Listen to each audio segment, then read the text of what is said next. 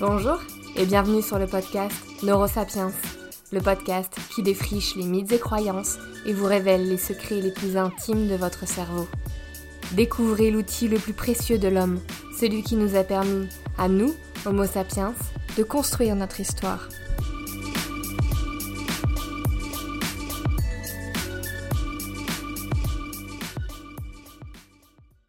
Bonjour à tous, j'espère que vous allez bien et que l'épisode de la semaine dernière a eu plus comme effet de vous motiver à faire du sport que de vous faire culpabiliser. La semaine dernière, nous avons vu que 1. La pratique d'une activité physique modérée et régulière favorise le fonctionnement cognitif, comme la concentration, l'attention, la mémoire et l'apprentissage. 2. Elle protège contre des pathologies cérébrales comme Alzheimer, mais aussi contre l'apparition de stress post-traumatique et autres troubles anxieux. Et 3. Cet élan physique n'est pas naturel. L'automatisme serait plus au repos et à l'économie d'énergie. Cette semaine, je vous propose un deuxième épisode sur le sport, mais cette fois-ci, je vous propose de plonger au cœur du cerveau des plus grands sportifs. Comment font-ils pour être aussi bons? Un auditeur nous partage ce qui le fascine chez ces athlètes. Ce qui est fascinant avec les champions de haut niveau, c'est clairement leur, euh, mental. Euh, il y a des aspects qui sont assez impressionnants. Par exemple, c'est leur capacité de concentration à se mettre dans une bulle, d'être coupé de tout euh, afin d'arriver à, leur objectif bien précis. Je pense euh, à un joueur de foot qui va tirer un penalty devant 60 000 personnes ou 80 000 personnes et un joueur de tennis qui va sauver une balle de match, euh, par exemple. ça, c'est assez dingue. Il y a aussi la partie mentale sur le long terme. Comment les sportifs de haut niveau vont s'entraîner des années et des années durant avec un sacrifice qui va être énorme, tout ça avec une probabilité très très faible d'y arriver. Euh, c'est assez, euh, assez, incroyable. Euh, et enfin, une, partie plus en rapport à, la douleur de l'effort. ces gens-là, même en faisant des performances incroyables, souffrent physiquement, tout comme nous quand on fait du sport. Et elles arrivent à outrepasser ce sentiment de douleur à des degrés fous.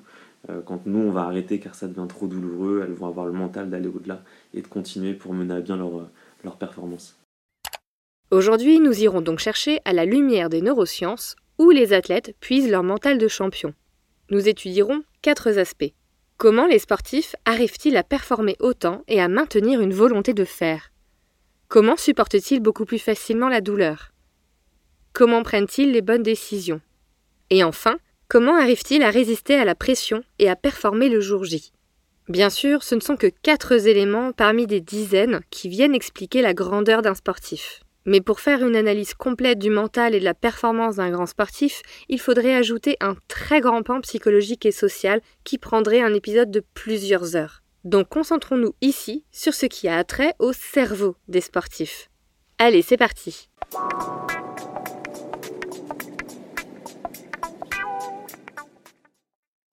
Commençons par la grande question que beaucoup d'entre vous se posent.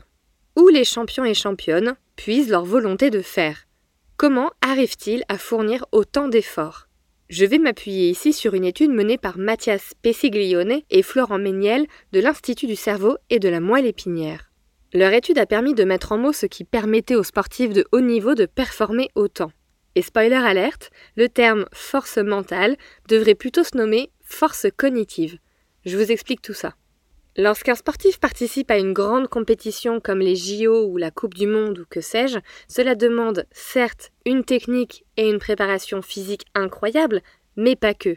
À niveau technique et physique égal, ce qui différencierait un champion d'un autre sportif serait sa capacité à gérer l'effort. Les deux chercheurs de cette étude ont déterminé que la capacité à produire un effort fait intervenir deux éléments, le coût de l'action et la motivation à la réussite. La gestion de l'effort est en fait un compromis entre coût et bénéfice. Le bénéfice peut être financier, personnel, social ou autre, et le coût est physiologique. Plus l'effort est long et intense, plus il est coûteux. Plus l'effort est rapide et faible, moins il est coûteux. Lorsqu'on fait du sport, nous aurions une sorte de détecteur mental qui nous indiquerait à quel moment l'effort est trop coûteux par rapport au bénéfice et nous imposerait une pause. Comment le cerveau surveille-t-il ce coût maximum? Grâce à une zone bien particulière qu'on appelle l'insula. Je vous mets en description du podcast la localisation de cette région. L'insula permet au cerveau de percevoir des informations sur notre état physique, tension musculaire, douleur, etc. En gros, elle nous permet de capter le coût physique de l'effort.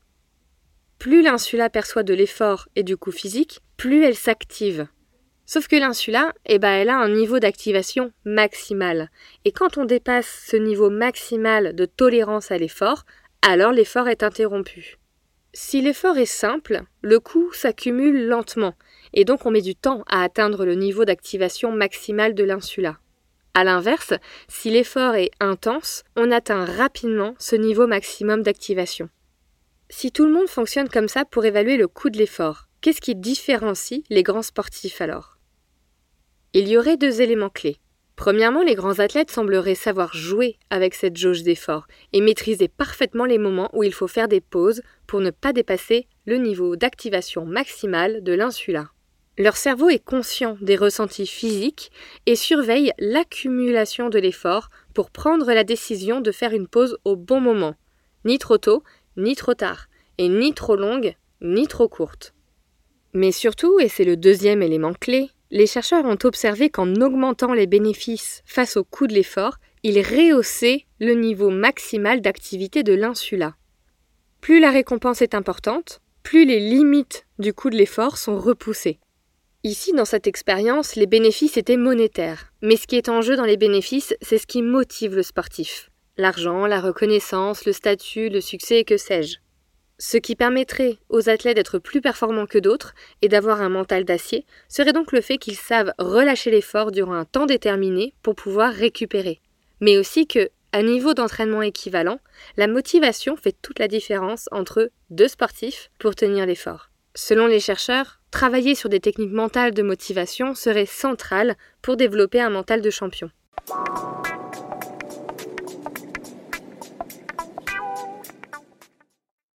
Allez, on continue dans les super pouvoirs des athlètes. Comment les grands sportifs et les grandes sportives semblent supporter beaucoup plus facilement la douleur? Quand on regarde des épreuves sportives ou des matchs, ça arrive souvent de voir un des joueurs se prendre un énorme coup et finir à terre. Le monteur a même l'amabilité de nous mettre un gros plan et un ralenti sur le moment de la blessure. C'est cadeau.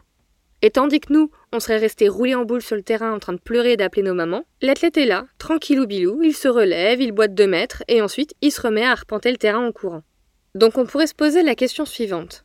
Les athlètes seraient-ils moins sensibles à la douleur que nous autres pauvres êtres humains sur Terre? En 2012, Jonas Thesars et son équipe de l'université de Heidelberg en Allemagne ont analysé et croisé les résultats de nombreuses études scientifiques portant sur la perception de la douleur chez les sportifs. Leur analyse a pu mettre en avant le fait que, non, les grands sportifs et les grandes sportives n'ont pas un seuil de douleur plus élevé, ils jugent de la même façon que nous l'intensité de la douleur. Cependant, à la différence de nous, les athlètes présentent bien une tolérance à la douleur supérieure. Ils sont donc capables de la supporter plus longtemps. Mais alors, comment font-ils? Plusieurs facteurs seraient en jeu. Déjà, il y aurait un facteur lié à la réaction physiologique de la pratique sportive. Et là, je vous renvoie directement à l'épisode sur les effets du sport sur le cerveau. La pratique physique a un effet sur le bien-être en libérant des hormones, comme la sérotonine, la dopamine, mais aussi des endorphines, diminuant la sensation de fatigue et de douleur. Ainsi, les effets physiologiques du sport permettraient aux athlètes de continuer à pratiquer et à se dépasser malgré les douleurs qu'ils ressentent. Aussi, il y aurait des facteurs affectifs et cognitifs l'athlète arriverait à atténuer, voire nier les douleurs qu'il ressent en travaillant sur les émotions associées à la perception de la douleur, ainsi qu'en travaillant sur les processus cognitifs qui traitent et modulent les ressentis douloureux. Cela peut passer par des stratégies comme focaliser ses pensées sur la tâche, sur ses gestes, s'automotiver par pensée, visualiser le moment de la réussite, etc. D'ailleurs, une étude menée par Malika Elali et Thierry Marivin de l'Université de Rennes a révélé les astuces de 246 marathoniens pour supporter la douleur de la course sur le long terme. Cela passerait notamment par le fait de se concentrer sur son allure, sur le rythme de la foulée et le contrôle de soi en attendant que la douleur cesse.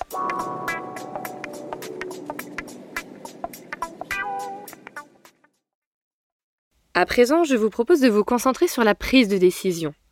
Comment les plus grands sportifs et sportives prennent les décisions qui mènent à la victoire? Par exemple, le goal qui s'élance à droite lors d'un tir au but, et en effet, le joueur avait visé à droite. ou encore la joueuse de tennis qui renvoie à l'endroit parfait la balle dans le camp adverse et gagne son set. Quelle que soit la situation dans laquelle il se trouve, un sportif doit prendre la bonne décision qui l'amènera vers la victoire.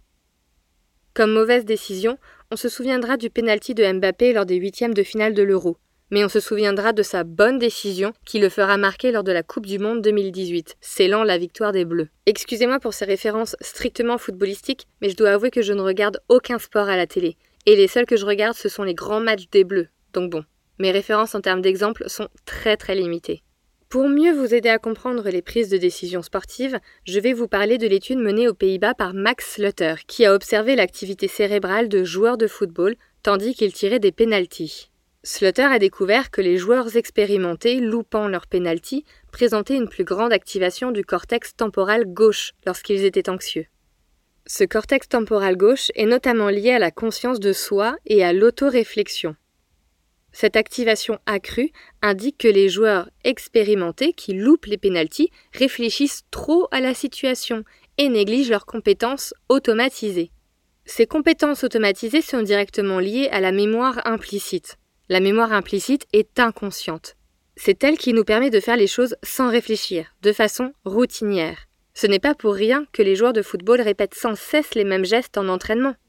En agissant de façon automatique lors d'un match, le sportif exploite les connaissances qu'il a emmagasinées lors de tous ses entraînements. Cela leur permet de réagir plus vite et mieux que les sportifs non expérimentés par exemple. La prise de décision repose donc sur un parfait équilibre entre le fait d'être conscient des éléments de son environnement et le fait d'être en pilote automatique, en faisant confiance à nos gestes mémorisés. En gros, les plus grands sportifs utilisent au maximum leur intuition. N'hésitez pas à aller écouter l'épisode sur l'intuition si vous ne voyez pas de quoi je parle.